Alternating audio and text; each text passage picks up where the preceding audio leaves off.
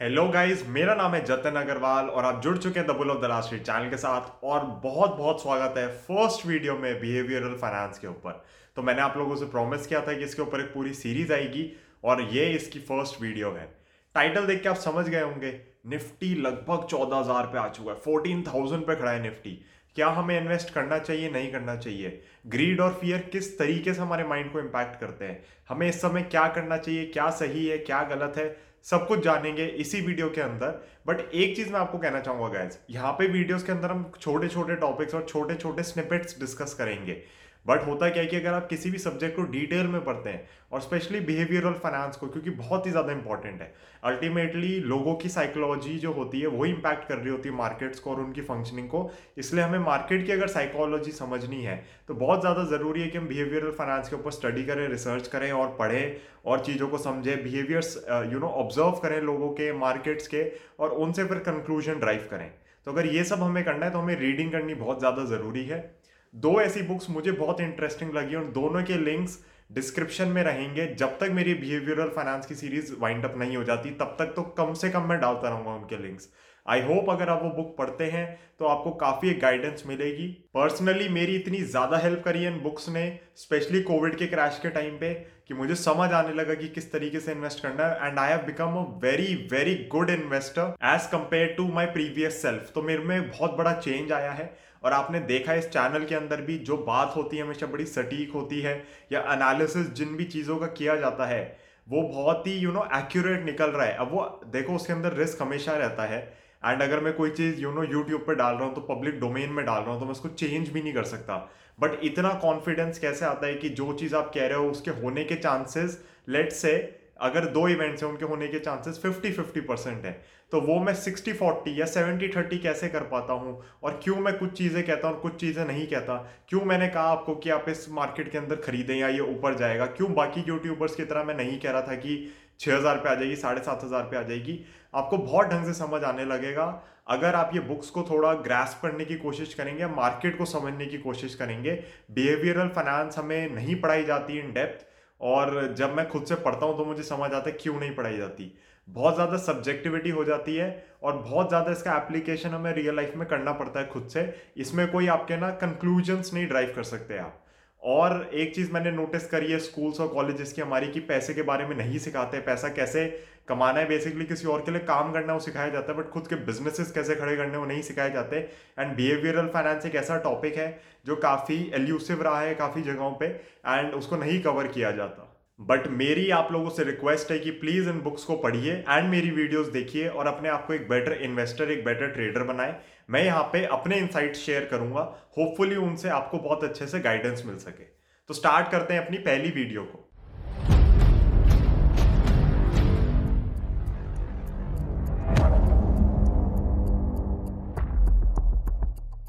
तो निफ्टी खड़ा है चौदह हज़ार पे।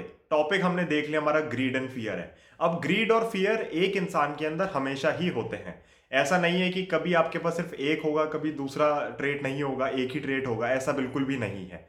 तो होता क्या है, आप जब भी कोई डिसीज़न ले रहे होते हैं, उस डिसीज़न का फेल होने का या उल्टा पड़ने का फियर भी होता है और वो डिसीज़न सक्सीड कर जाए और उससे आपको रिजल्ट्स मिल जाए। उसका एक ग्रीड भी होता है। तो दोनों ही आपके अंदर प्रेजेंट होते हैं और हर डिसीज़न मेकिंग के अंदर हमेशा प्रेजेंट होते हैं। इसमें कोई भी गलत बात नहीं है। ये बहुत ही नेचुरल चीज़ है। ह्यूमन साइकोलॉजी ह्यूमन माइंड ऐसे ही वर्क करता है। दोनों चीज़ों को आप वे करते हो। आप कहोगे, यार, ये ऑप्शन बेटर है, ये ऑप्शन थोड़ा कम बेटर है। तो फिर आप इस ऑप्शन को ले लोगे। इस वाले को रिजेक्ट कर दोगे। बट यू नो अगर हम देखते हैं कि ये ऑप्शन हमें थोड़ा सा कम अच्छा लग रहा है तो हमें इसमें आउटकम में फियर दिख रहा है। हमें लग रहा है कि अच्छा नहीं कर पाएगा और इसमें हमें लग रहा है कि वो अच्छा कर पाएगा, फिर हम इस आउटकम को लेंगे और इस वाले को नहीं लेंगे। तो वो हमें देखना पड़ता है कि हम किस तरीके से डिसीज़न मेकिंग अपनी कर पाते हैं क्या क्या सिचुएशंस हमें इम्पैक्ट कर रही है डिसीज़न लेते समय। और किस समय हमें किन सिचुएशंस के ऊपर ज़्यादा फोकस करना है। तो होता क्या है मार्केट्स के अंदर बहुत सारी चीज़ें एक बार में चल रही होती हैं। अगला टॉपिक हमारा होगा how to reduce noise in the markets लेकिन आप सोचें कि जो भी चीज़ें आप आसपास देख रहे हैं इन्फॉर्मेशन है, उसमें से मोस्टली सब कुछ नॉइज़ होता है। तो एग्जैक्टली exactly आप उसको इन्फॉर्मेशन नहीं कह सकते। अगर आप उसको एग्जैक्टली exactly इन्फॉर्मेशन नहीं कह सकते तो उसके बेसिस पे आप काम नहीं कर सकते। तो इसलिए ग्रीड या फियर किसी भी डिसीज़न मेकिंग में जब आपके पास आ रहा है तो आप उस बेसिस पे डिसीज़न नहीं ले सकते, क्योंकि हो सकता है कि वो जिस बेसिस पे आप डिसीज़न ले रहे हैं, वो इन्फॉर्मेशन ना हो, वो नॉइज़ हो। तो इसलिए हमारे लिए बहुत ज़्यादा ज़रूरी हो जाता है कि इन्फॉर्मेशन पे फोकस करें आउटकम्स को वे करें दोनों को और उसके बाद डिसाइड करें। तो सबसे पहले हम एग्ज़ाम्पल लेते हैं कोविड क्रैश का। जब कोविड क्रैश आना शुरू हुआ था, किसी को नहीं लगा कि मार्केट इतनी स्पीड से गिर सकती है, इतनी हैवी करेक्शन दिखा सकती है, इतना शार्प सेल ऑफ़ आ सकता है। बट चलो वो सेल ऑफ़ आ गया। उसके बाद कहीं ना कहीं मार्केट दिखा रही थी कि मैं ऊपर जा रही हूँ। उस समय आपके माइंड में क्या चल रहा होगा? यार, निफ्टी साढ़े सात हज़ार पे गिर गया है। हो सकता है ये वापस वहाँ चला जाए। या बहुत सारे लोग यूट्यूब पर इधर उधर आके कह रहे हैं, छह हज़ार होएगा निफ्टी, चार हज़ार होएगा निफ्टी। मेरे आसपास तो लॉकडाउन लगा हुआ है, कोई दुकानें नहीं खुली, कुछ भी नहीं खुला हुआ। तो क्या मैं इस समय एक ऐसा डिसीज़न लूँ कि मैं मार्केट में इन्वेस्ट करूँ और मेरा पैसा डूब जाए? या फिर मैं बिल्कुल इससे बाहर बैठूं और मैं इसको बिल्कुल अवॉइड करूँ, क्योंकि मुझे तो दिख रहा है कि सब कुछ बिगड़ गया है। आपके माइंड में उस समय बिल्कुल एग्जैक्टली यही चल रहा होगा। इन्वेस्ट करना है, नहीं करना करना है, उसके आपको पॉसिबिलिटी ज़्यादा नहीं लग रही होंगी। नहीं करना, उसके सौ रीजन आप उस दिन जस्टिफाई कर पा रहे थे। इंक्लूडिंग मी मैं भी अगर नहीं करना चाह रहा था, मेरे पास इतने ज़्यादा रीजन थे कि मैं आपको बता नहीं सकता। सबसे बड़ी बात तो यही थी कि निफ्टी दिखा चुका था कि वो करेक्शन मोड के अंदर है, साढ़े सात हज़ार टच कर चुका है। तो एक बहुत ही बड़ा पॉइंट था हमारे पास कि हाँ इतने नीचे के लेवल्स पे एकदम डिप कर गया, हो सकता है और नीचे चला जाए। तो वो एक बहुत बड़ा फियर था वहाँ पे। हमारा जो ग्रीड था पैसे कमाने का, वो हमें कहीं पे भी नहीं दिख रहा था। हमें बिल्कुल फियर था क्योंकि हमारा जो कमाया हुआ पैसा था, वो तक हमसे छिन गया था। तो बहुत ही बहुत ही बुरी हालत हो रही थी उस समय।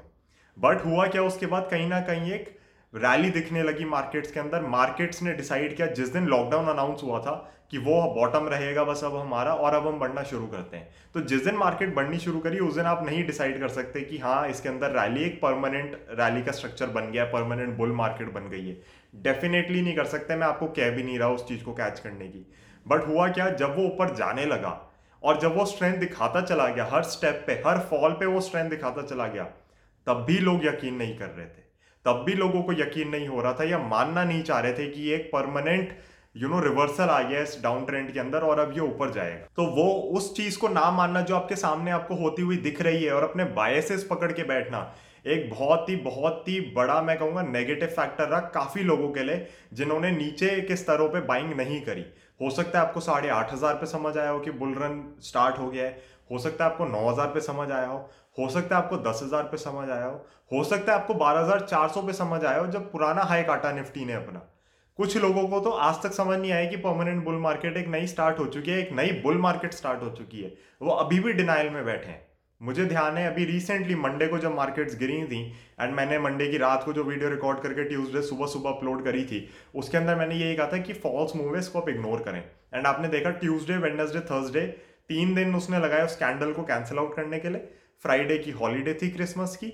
अगले मंडे फिर जब मार्केट खुली तो वो उसके ऊपर ही खुली तो वो कैंडल बिल्कुल कैंसिल आउट हो गई। बट लोग इस चीज़ को मानने को नहीं तैयार। लोग अभी भी काफ़ी आपको मिल जाएँगे जो कहेंगे, नहीं, आठ हज़ार पे आएगा, साढ़े सात हज़ार पे आएगा, निफ्टी को नीचे आना है ग्राउंड पे कुछ भी नहीं है। एक चीज़ लोग भूल जाते हैं मार्केट बहुत ज़्यादा फॉरवर्ड लुकिंग होती है फ्यूचर को डिस्काउंट करके चल रही होती है। वहीं जहाँ कुछ बिजनेसेस की इनकम खत्म हो रही है, हमने देखा है बहुत बिजनेसेस की इनकम बढ़ भी रही है। तो ऐसा नहीं है कि यू नो पूरा मार्केट फिर से कोलैप्स हो जाएगा। येस अनसर्टेनिटी है, और काफ़ी ज़्यादा अनसर्टेनिटी है। आप मेरी स्टॉक मार्केट आउटलुक 2021 की वीडियो देख सकते हैं। बट जो ये ग्रीड और फियर का प्ले है ना, ये हमेशा हमें उल्टा फंसवाता है। इस समय क्या हो रहा है? उस समय भी हमारे पास फियर था कि हम इन्वेस्ट नहीं करना चाह रहे थे क्योंकि ग्राउंड रियलिटी बिल्कुल बेकार हो चुकी थी। हमें दिख रहा था कि भैया, सब कुछ तबाह हो रहा है और कितना नीचे चला जाए। अब हम इन्वेस्ट नहीं कर पा रहे क्योंकि हमें लग रहा है कि ये इतना ऊपर आ चुका है, कहीं ना कहीं इसको एक बड़ी करेक्शन देनी है। मार्केट्स का एक रूल गाइज़ और समझिए कि मार्केट्स इजीली आपको पैसा नहीं देना चाहती। कोई चैरिटी तो चल नहीं रही है यहाँ पे। अगर यहाँ पे चैरिटी चल रही होती तो सबको दान दिया जा रहा होता पैसा। कोई तो रीजन होगा ना कि 95 परसेंट लोग यहाँ पैसा खोते हैं और ट्रेडिंग में तो आई थिंक 95 परसेंट से भी ऊपर लोग पैसा खोते हैं। कोई तो रीजन होगा इस बात का। वो यही रीजन है कि जो आपको दिख रहा होता है वो मार्केट पहले ही देख चुकी होती है। स्मार्ट मनी हम किसको कहते हैं? स्मार्ट मनी हम उसी मनी को कहते हैं जिसके पास इंफॉर्मेशन है या जिसके पास यू you नो know, पैसा ज़्यादा है। उसी जने को हम कह रहे होते हैं कि वो ऑपरेटर है या स्मार्ट मनी है जो भी आप टर्म देना चाहें। तो वो सारी चीज़ें पहले ही जज हो जाती हैं। अगर वो सारी चीज़ें पहले ही जज हो चुकी हैं, वो सारी चीज़ें पहली प्राइस में आ चुकी हैं स्टॉक्स के या मार्केट्स के तो मार्केट्स उन पर रिएक्ट नहीं करेगी। और अगर मार्केट उन चीज़ों पे रिएक्ट कर रही है तो वो एक फॉल्स मूव है, जैसा हमने बहुत बारी देखा। अब जो ये नया कोरोना वायरस के स्ट्रेन की बातें चल रही हैं, आपको क्या लग रहा है कि कोरोना वायरस म्यूटेट नहीं हो रहा डे वन से? डेफिनेटली हो रहा है। बट इस समय ज़रा मुझे नहीं समझ आ रहा पैनिक क्यों इतना फैल रहा है? तो वो मेरे को समझ नहीं आ रहा। उस पर एक दिन मार्केट में करेक्शन आ गई, सबको लगा कि भैया उस रीज़न से करेक्शन आ रही है। मैं आपको यही कह रहा हूँ, अगर मार्केट्स में कोई चीज़ पहले से पता है और उसके ऊपर रिएक्शन आ रहा है तो वो एक फॉल्स मूव है या वो उन लोगों को कंफर्मेशन देने के लिए जो ये समझते हैं कि मार्केट्स को नहीं पता कि ये चीज़ होनी है।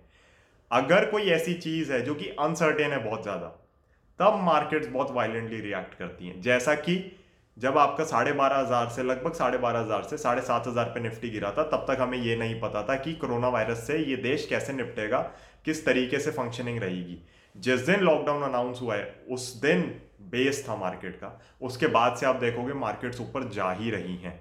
तो जैसे ही मार्केट्स को सर्टेनिटी मिली, उनको समझ आया कि किस तरीके से कंट्री बाहर निकलेगी कोरोना वायरस पैंडेमिक से, या किस तरीके से डील करेगी कंट्री उस एक इशू से, जिसका समझ नहीं आ रहा था कि डीलिंग किस हिसाब से होनी चाहिए मार्केट्स ने अपना बॉटम बना लिया। सर्टेनिटी मार्केट्स को बहुत ज़्यादा पसंद है अनसर्टेनिटी बिल्कुल भी नहीं पसंद। अब हम वापस आते हैं अपने फोर्टीन थाउज़ेंड निफ्टी पे खड़ा है उसके फियर के बारे में। करना क्या है? आप कहोगे जतिन बातें तो बहुत अच्छी अच्छी कर रहे हो बट करना क्या है फोर्टीन थाउज़ेंड निफ्टी पे? सबसे पहली बात समझिए, अगर आपका होराइजन लंबा है, और लिटरली लंबा है, ऐसा नहीं कि छह महीने में करेक्शन आ जाए और आप परेशान हो जाए तो आपको घबराने की ज़रूरत नहीं है। अच्छी क्वालिटी की कंपनीज़ उठाएँ, जिन कंपनीज़ की अर्निंग्स आप समझ पा रहे हैं ग्रोथ ट्रेजिक्ट्री समझ पा रहे हैं उनको ज़रूर उठाएँ, कोई दिक्कत की बात नहीं है, क्योंकि मार्केट काफ़ी ही सारी जो खराब न्यूज़ है, खराब इन्फॉर्मेशन है, उसको डिस्काउंट कर चुकी है। मुझे पर्सनली क्या लगता है? मुझे पर्सनली लगता है छोटे लेवल की करेक्शन आनी चाहिए मार्केट्स के अंदर बट हो सकता है वो थोड़ा सा और ऊपर जाके आए। मे बी चौदह हज़ार दो सौ पे जाके आए, हो सकता है चौदह हज़ार पाँच सौ पे जाके आए, और हो सकता है चौदह हज़ार जहाँ पे अभी खड़ा है, वहीं से भी आ जाए। तो उसमें कोई दिक्कत की बात नहीं, क्योंकि चली मार्केट काफ़ी नीचे से है। एक चीज़ हमें और ध्यान रखनी है कि जो बारह हज़ार चार सौ इसने ब्रेक किया था अगर वो यू you नो know, एक ऑल टाइम हाई को ब्रेक करती है मार्केट और एक नया ऑल टाइम हाई बनाती है तो आपको समझना बहुत ज़रूरी है कि एक वो बुलिश ट्रेंड के अंदर है वो बेरिश ट्रेंड नहीं रहा। मुझे नहीं लगता कि 12,400 वापस रीटेस्ट होना चाहिए। मेरे को बिल्कुल भी नहीं लगता। क्या मार्केट वापस तेरह हज़ार पाँच सौ, तेरह हज़ार दो सौ दो सौ पचास, तेरह हज़ार तक भी आ सकती है? तो बिल्कुल आ सकती है। उसमें मेरे को कोई दिक्कत नहीं लगती।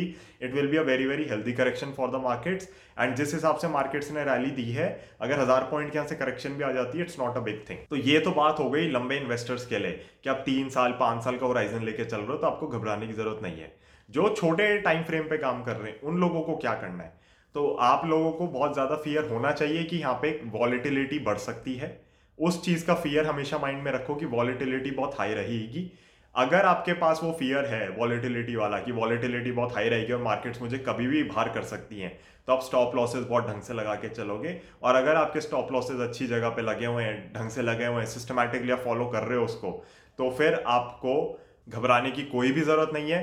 एंड मार्केट्स लेट्स से यहाँ से रिवर्स होती हैं और आपकी पोजीशन दूसरी साइड की थी तो आप काफ़ी सेफली अपने लॉसेस को लिमिट करके बाहर हो जाओगे। जब वापस बारी आएगी चढ़ने की मार्केट में या काम करने की, तब आप वापस मार्केट में घुसिए और काम करिए। बहुत ज़्यादा ज़रूरी है मार्केट्स को पहले सुनना और उसके बाद अपना डिसीज़न मेकिंग करना। यहाँ पे सबसे बड़ी दिक्कत जो मेरे साथ भी होती थी जब मैं खुद बहुत छोटे लेवल पे मार्केट में काम करता था, वो यही थी या जब मैं मार्केट में नया नया आया था बेसिकली मैं चाहता था मार्केट्स मेरे हिसाब से चले। मुझे ये लग रहा है इसलिए ये होना चाहिए। मुझे ये डेटा पॉइंट मिला इसलिए ये होना चाहिए। मेरे हिसाब से चले मार्केट बट हमें मार्केट के हिसाब से चलना है। मार्केट अगर कह रही है कि मैं बुलिश हूँ तो बुलिश रहो। मार्केट कह रही है कि मैं बेरिश हूँ तो बेरिश रहो।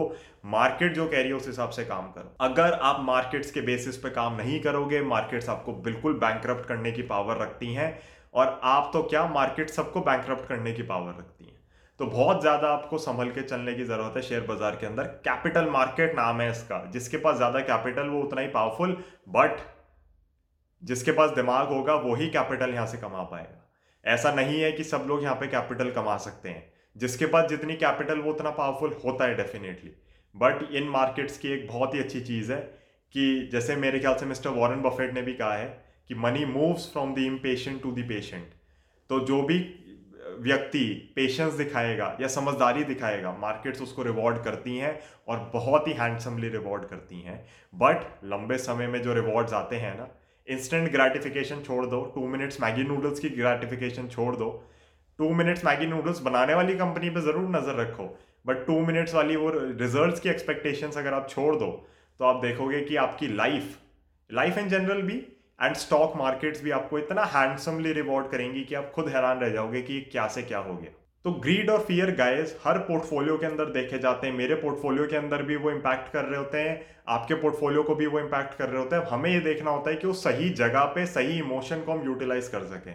मार्केट जब बहुत ज़्यादा गिर रही होती हैं, तब हमें फियरलेस होकर बाइंग करनी पड़ती है। तब हम फियरफुल नहीं हो सकते। फियरलेस होकर बाइंग करने में बहुत ज़्यादा करेज लगता है, बहुत ज़्यादा मेहनत लगती है। It's not easy at all मैं आपको पहले ही बता दूँ, बिल्कुल भी आसान नहीं होता। बहुत ज़्यादा मेहनत का काम होता है, बहुत ज़्यादा करेज जुटाना पड़ता है, बहुत सारी चीज़ों को इग्नोर करना पड़ता है और उसके बाद ही आप कर पाते हैं।